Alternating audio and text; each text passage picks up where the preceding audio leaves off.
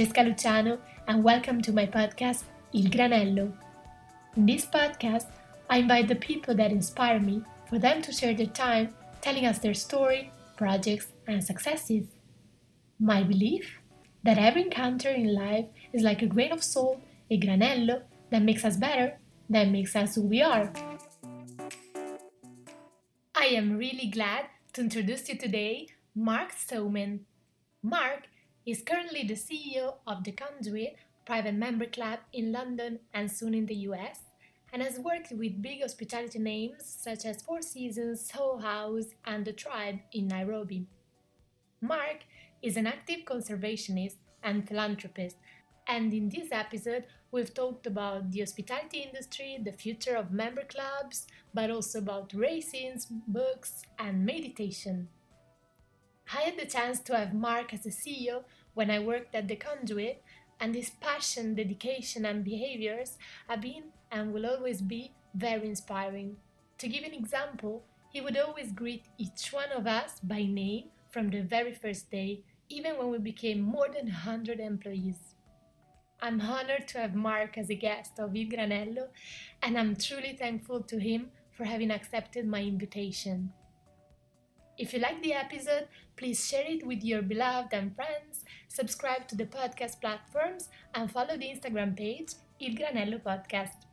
I wish you very good listening.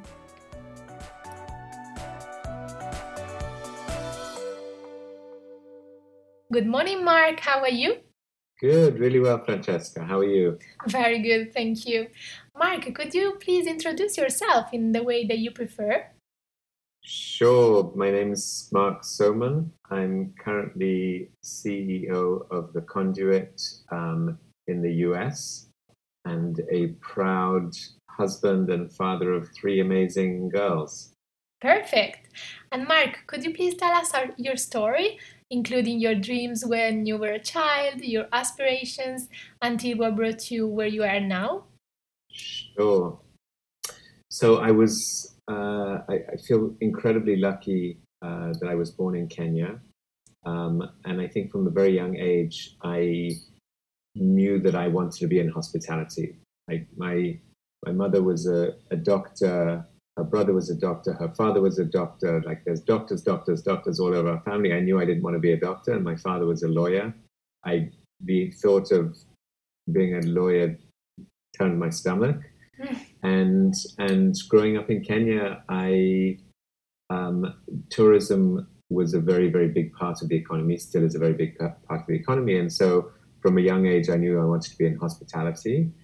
And so my first job was in the kitchen of a hotel in Nairobi called the Norfolk. I was chopping uh, tomatoes and onions and garlic at the age of 16 and so that was a, a summer experience. I loved it.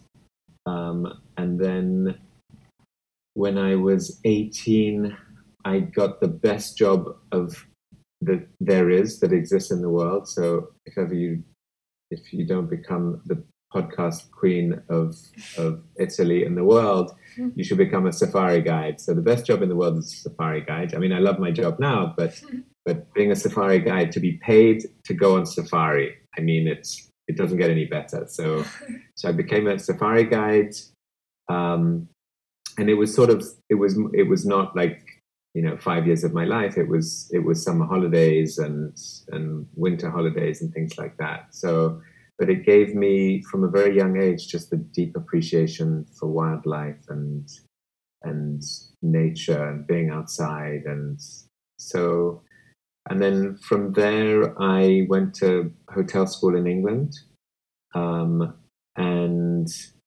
then started at uh, the the Connaught Hotel. It's part of the Savoy Group, or it was part of the Savoy Group back then in London. I moved to New York after hotel school um, and spent eight years with Four Seasons Hotels and then a couple of years with the St. Regis Hotel. So it's more sort of five star, five diamond hotels, like top end of the market. Um, and then I decided to, still in New York, I, I decided to go into uh, running restaurants for a few years. And um, and then from there, I joined Soho House. So I was with Soho House running their US business for five years. Um, so private members clubs. Um, and then in 2009, I'd always dreamed, I never thought I would stay in New York for such a long time. Um, and I had always dreamed of going back to Kenya and wanted to bring my wife and my children back to Kenya. I mean, they'd been on safari, but uh, they had never, they'd never lived there. So I got a job running a hotel in Nairobi called the Tribe Hotel, and so we moved back for three years, and and that was really a, a defining moment. I think you asked about my my dreams, and I think my dream was always to end up in Kenya. I never thought I would I would spend so much time in America or outside of Kenya, um, and I just absolutely fell in love with being back home and my parents were there and one of my brothers was there. And but it also gave me real perspective in my life. And you know i'd living and working in new york i just it was all about work or i i made my life all about work. And was never you know i was the guy who said my my wife and kids are the most important thing in the world and they're blah blah blah. And but i was never there. I was never around. I was always working. I didn't know their friends. I didn't engage in their school life. And so kenya was this beautiful opportunity also to not work crazy hours and to be home for dinner most nights and to you know have a create a whole new relationship with, with my wife and kids. So that was also a really special special time in my life mm-hmm. and uh, but the we, we made a family deal you know so the deal was with my four girls that we would spend three years in kenya and then we would move back to new york so i moved back to new york and then ended up meeting the guys from the conduit that was five years ago. And then I got to meet you. And then the rest is history. Nice. You were really great at, at uh, summarizing years and years of experience. really appreciate that.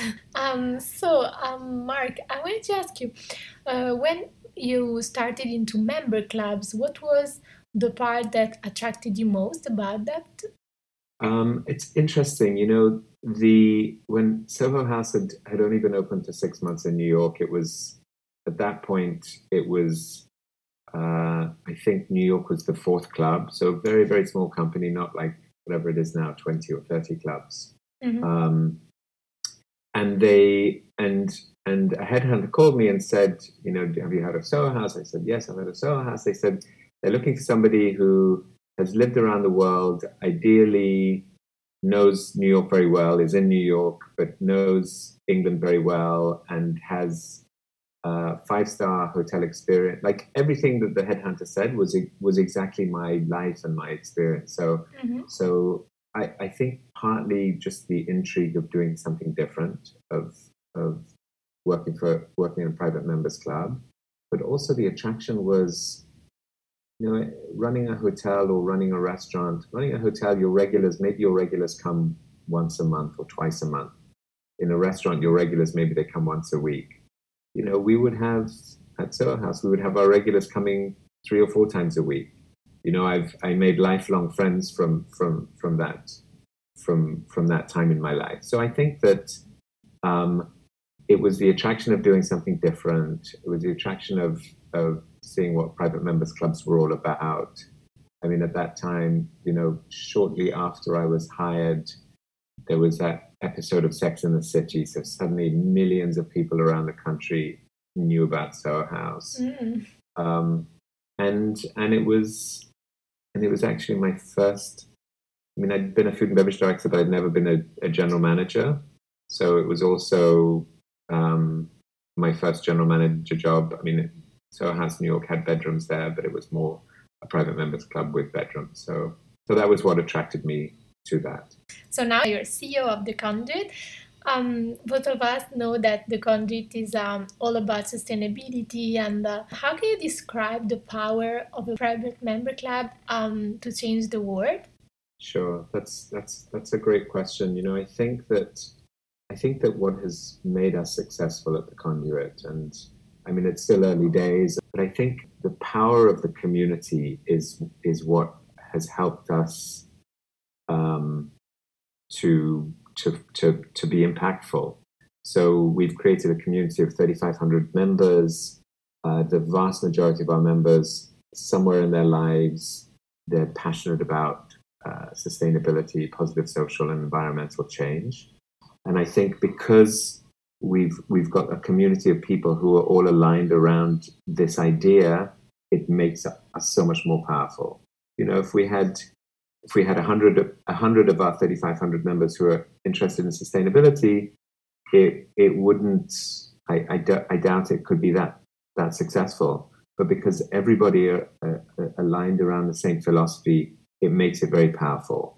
We have an amazing team. I mean, you know some of the events that we put on, both private events but also members events, with with people who are leaders in climate change or leaders in in justice and equality. So our members are coming, our members are learning, our members are engaging, and we make it really conducive for people to, to meet each other and, and, and act.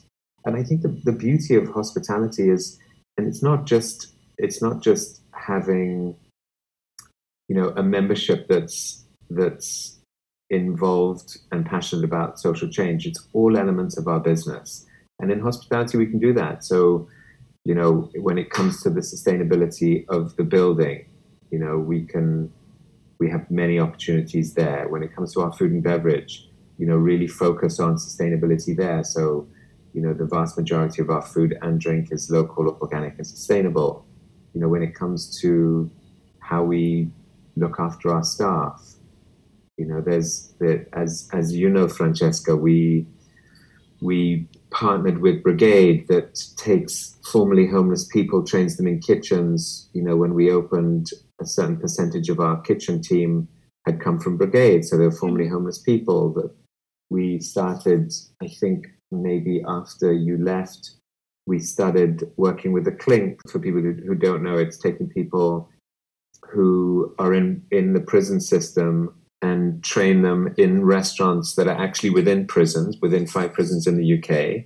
And then places like the Conduit come along and meet some of these people who are about to be released from prison and give them a, an opportunity to, to for us to work together. So, so I think so many elements that have really built our soul um, as a as a as an ethical business, as a good business, as a responsible business that's that's passionate about social and environmental change and and doing it within a within the space of a private members club you know our, our members are like our family. I mean you remember how it is. There are so yeah. many members who we get to know so well and you know they're part of the family and we listen to them and we hear them and they give advice and they give feedback. And it's it's different from certainly my experience of of running a hotel or running a restaurant. And after all this pandemic um, if you could look ahead, what future uh, do you see for the conduit and for private members clubs in uh, in general? Yeah, it's a good question. I think I think everybody's trying to look in their crystal ball to see what the future will hold. I I think we're going to be lucky because I think that as soon as things start to open up and things are starting to open up around the world slowly, mm. um, but I think people are going to be more trusting of coming to, uh, I put in inverted commas, my club, because you kind of have a sense of who the community is and what what steps we're taking in terms of hygiene and safety. And you know who's going to you you have an idea of who's going to be there. Whereas if you decide to go to you know your local pub or the pub across the street you don't you don't really know who's going to be there. So i think i think certainly for the next year we're going to be lucky because because it's a it's a private members club. Mm-hmm. Um, I think in terms of what does the future look like beyond the next year, I mean, I think I think hygiene and safety will be will be very very important. I think hospitality is is going to take a long hard look at itself. You know, how how many people do we know who've lost their jobs or lost their businesses in hospitality? You know, I'm mm. I'm here in New York, and I mean, there's iconic iconic restaurants that have been around 15 years or 50 years that are permanently closed, yeah. and it's and it's just the hardest. It's the saddest thing in the world. So I think I think hospitality is really going to need to relook at business models, how we do things. Um, I mean, a lot of the experts are saying that the the people at the very high end and the people at the low end. And low end might be, you know, fast casual restaurants, um, more minimalist type of hotels or motels are the ones that will do better, and the ones in the middle maybe not so much. But I, I guess we'll see. But I do feel optimistic that um, private members club, especially something like the conduit, and especially like the conduit that is that is so passionate about making making a change and making a difference. And when you've seen this pandemic and people have lost their jobs, and you know, especially minorities and, and low income families have been affected the worst when it comes to this pandemic. So I think I think businesses like the conduit that are that are fighting to to to benefit society and benefit the planet and benefit the world and all focused on impact, I think more and more businesses will will will start applying that business model. Yeah, I agree. So that's great, uh, Mark. As a as a CEO and as a person as well, because I really admire you. Uh, could you please share what are the most important values for you? I think integrity is is key. I think honesty and authenticity is absolutely key. Um, I think what we've done well at the conduit is to is to be inclusive. So, I mean, in, in all my work, whether it was consulting work or working with Soho House and and knowing other private members clubs, the, the level of detail that that we that we went through in terms of finding a, a membership that was diverse and inclusive was amazing. You know, similarly with our workforce, you know, trying to make sure that that ethnically uh, both the membership and and the team was was a reflection of of London in terms of ethnicity. Mm-hmm. I think I think that's that is really important. Um, but I think I I think integrity is probably stands out um, stands out the most for me. Okay, and uh, and Mark, in your career, uh, could you please tell me what is your biggest success? That's a good question. Biggest success. I, I think I've been so, so lucky in my career. I've had, I mean, when I was with Four Seasons, um, it, it's such an amazing company. I really believed in its people, really believed in in excellence. Um, and when I when I ran restaurants, um, when I worked at Soho House back then, it was a much smaller company. I really I really respected my time there and and, and the people there. So so I've been really really lucky to to have that time. Moving back to Kenya, you know, that was both I think a, a personal and a professional success for me. I mean, we.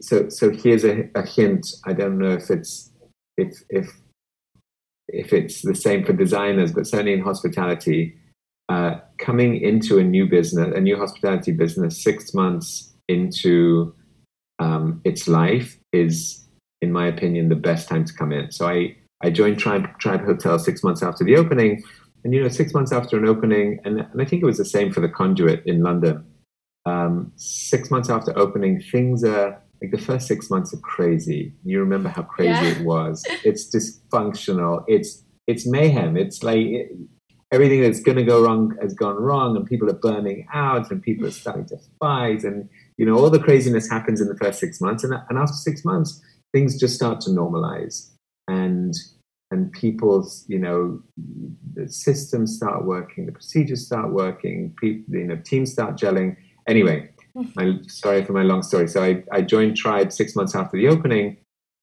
and they'd just gone through that. And then I walk in as as as the second general manager of the Tribe Hotel, and within three months, so then this is now nine months after the opening, everyone's turning to me and being like, "Mark, you're so amazing. Tribe is so good now. It's you know you've turned everything around."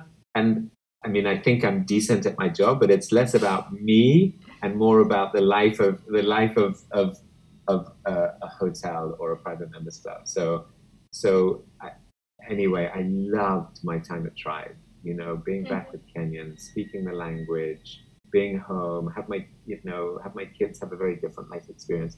So I think that was that was a success story. But then probably, you know, I think what we've done at the Conduit is magical. I think I think the ethos of the Conduit is is what every business should be believing in. Every business should be believing in in impact.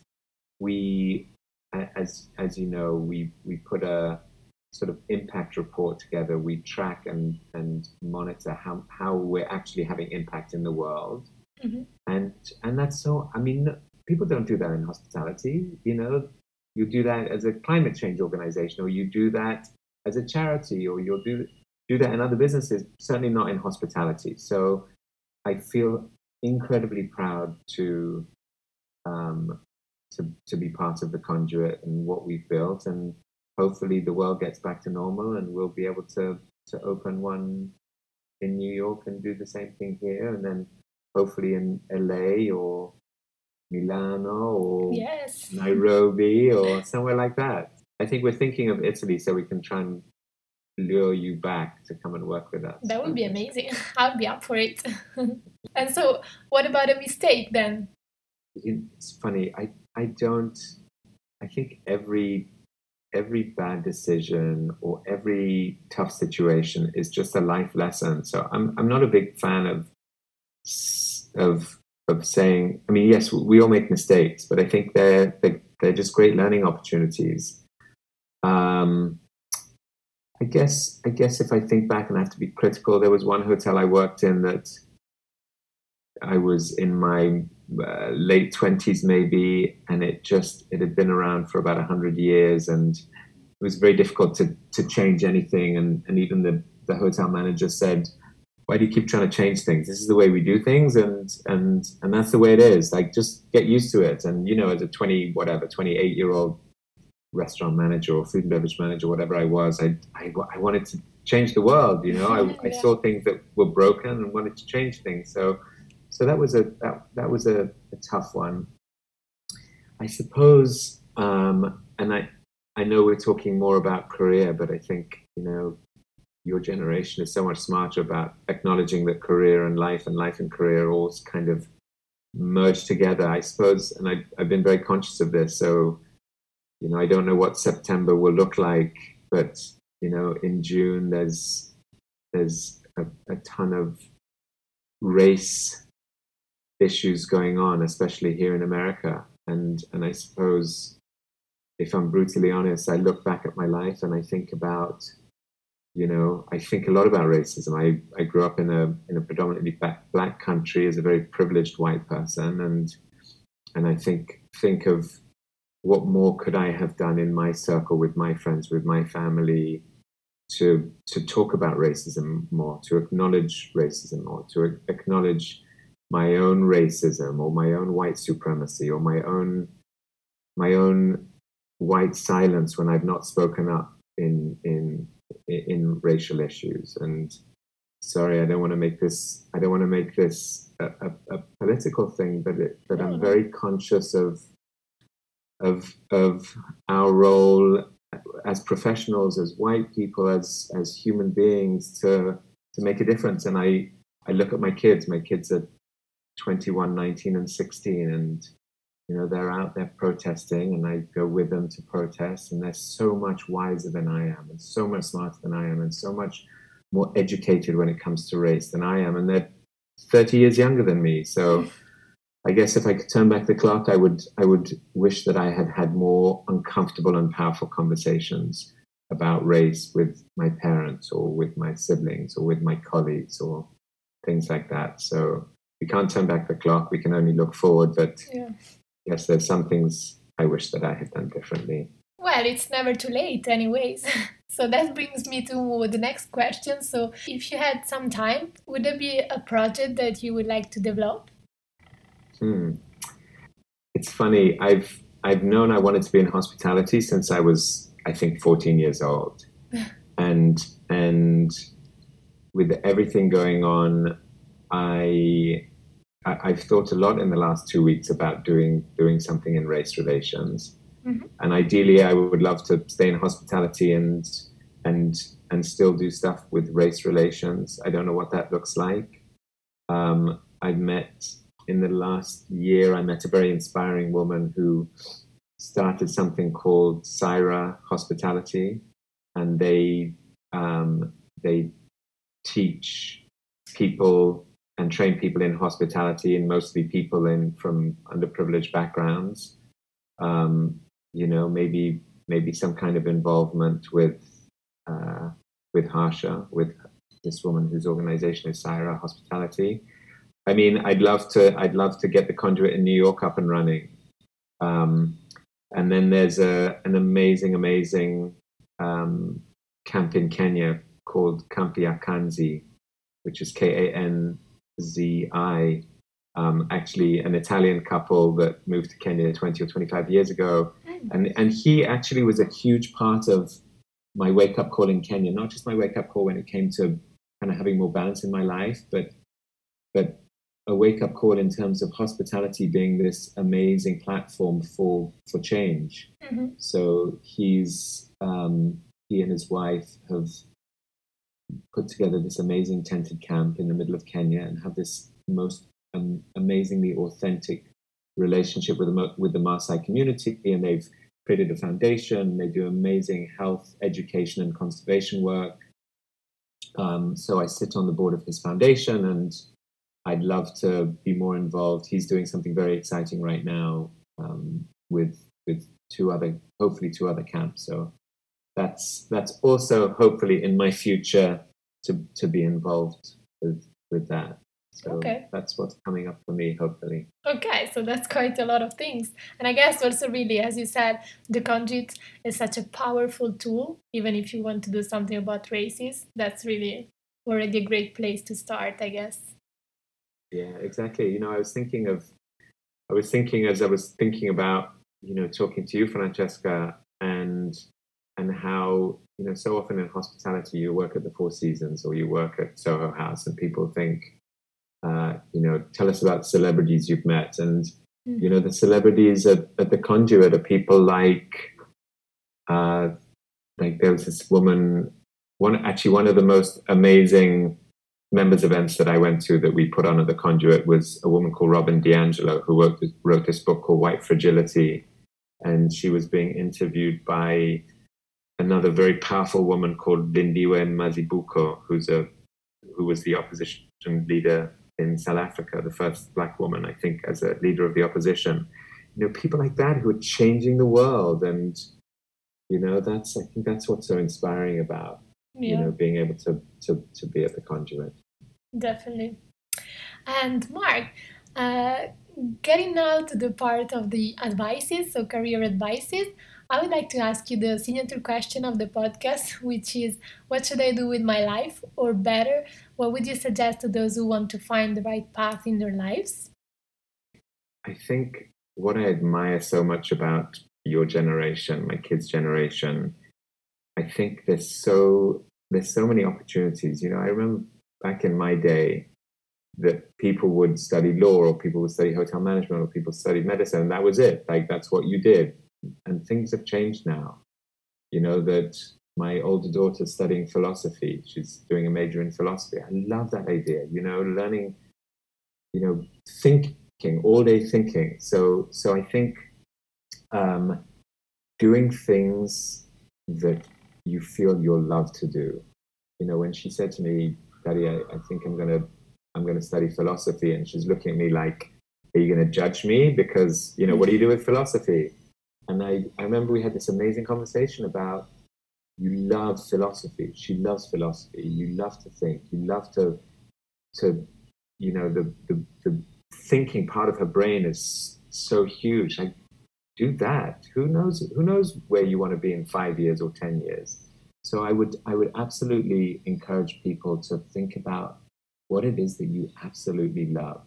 What it is what is it that really just gets excitement flowing through your through your veins and and and then figure out how to how do you do that as a job so that it pays the bills. um, so I think I think that's that's really important, finding the right path. And also, where your generation is so much better than my generation is is also finding balance. You know, I love the fact that you're Italian, you came to London, then you went to Paris, and now you're, you know, bouncing between Italy and Paris and and London. You know, I think I think balance in our lives is so critical. You know, when we when we started early on at the conduit, we started doing meditation. You yeah. know, having that balance, and sometimes two of us would be sitting there, and sometimes 15 of us would be sitting there. And you know having having having balance that it's not just about work it's all about it's also about our mental well-being. It's about our physical well-being. You know remember we started the running club and we would take members running with us. And mm. you know so so having that balance that it's not all about work and doing things that you love i guess that's what i would say that's great and Mark, is there a book that has particularly touched you and that you would like to share with the audience? I think there's three books. Okay, that's great. so, because of everything that's going on now in May and June, mm-hmm. um, I'm I'm reading a lot about racism. So, actually, Robin DiAngelo's book, which is called White Fragility, I thought was very powerful and was a great education for me. Mm-hmm. I'm reading something now called Me and White Supremacy, uh, by Layla Saad mm-hmm. is is a really interesting book. I think any for for people in the industry in hospitality, anything. I mean, Danny Meyer, uh, this legendary rest, restaurateur in in America. Um, his books are fantastic. And then something that for people interested in social impact, there's a book called The Blue Sweater. Um, have you read The Blue Sweater? No, actually, no. Ah, such I a will. good book. I um, so I think you would love you would love that. Just n- knowing your story and some of the things you've done, Francesca, and this woman who uh, was born in America and and I think she was went to the Peace Corps in Rwanda, or she was doing some some sort of work in Rwanda and kind of her life exploded with with with mission after that. So the Blue Sweater is also an awesome book. Okay, cool. I'll definitely have a look into that. Thank you so much, Mark. And now I'll ask you the um, Granello questions, which are actually just simple questions which you need to answer with just one word. Okay? Okay. Cool. Uh, a country? Kenya. Uh, a podcast? So conduit conversations are excellent, and I've heard about this new one called Il Granello. Ah. So I, I, I heard this is going to be amazing, so I'm, I'm going to start listening to that one. Nice, thanks. Uh, a chef? Marcus Samuelsson. A restaurant? Spoon in New York. A, a good company? My like, kids. No, a company. Uh, I mean, like um, oh, a good company. Yeah, I love it like actually. Company, you okay? A good company. A good company. I would say good hotel. Uh, a drink. Gin and tonic. A hobby. Running. A place in nature. The Chyulu Hills. It's also called Hemingway's Green Hills of Africa. Uh, and a movie. Well, Dead Poet Society, partly because it's an amazing movie, but also we saw it last night, so I'm just I'm still thinking about it. Mm, I love it. Great. And last, uh, a song. Jambo Bwana. But anyone, do you know that? You don't know that song. Do you know that song? I, I think it, it, it tells me something. I'll, I'll have a look at YouTube, but yeah. It's like this jolly Kenyan song. It's it brings up so many memories of my time working in the Masai Mara or working, you know, being a safari guide. and I just and I just saw this amazing conduit event with this um, this British guy who climbed. He's the first person to climb Mount Kilimanjaro unaided. He's in a wheelchair, mm-hmm. and basically he he crawled the last four days. It, you have to you have to check this guy out. His name is Aaron Phipps. Okay, I will. Um, and and when they reached the summit, they they started singing. The his guide started singing uh, Jambo Bwana. Uh, yeah, but honestly, I don't want to try to sing it, but I think I know it actually. so, but I'll double check. Perfect. Are you sure you don't want to? You don't want to sing it? It might. It's like, might Jambo, get so many Jambo views. Is it that one? Yes, amazing. So yeah, yeah, I know it. Great. This has been fascinating. Thank you so much for your time, Mark. Uh, thank you so much. Thanks for inviting me, Francesca. It was really lovely talking to you, as as lovely as it was working with you. Yeah, same.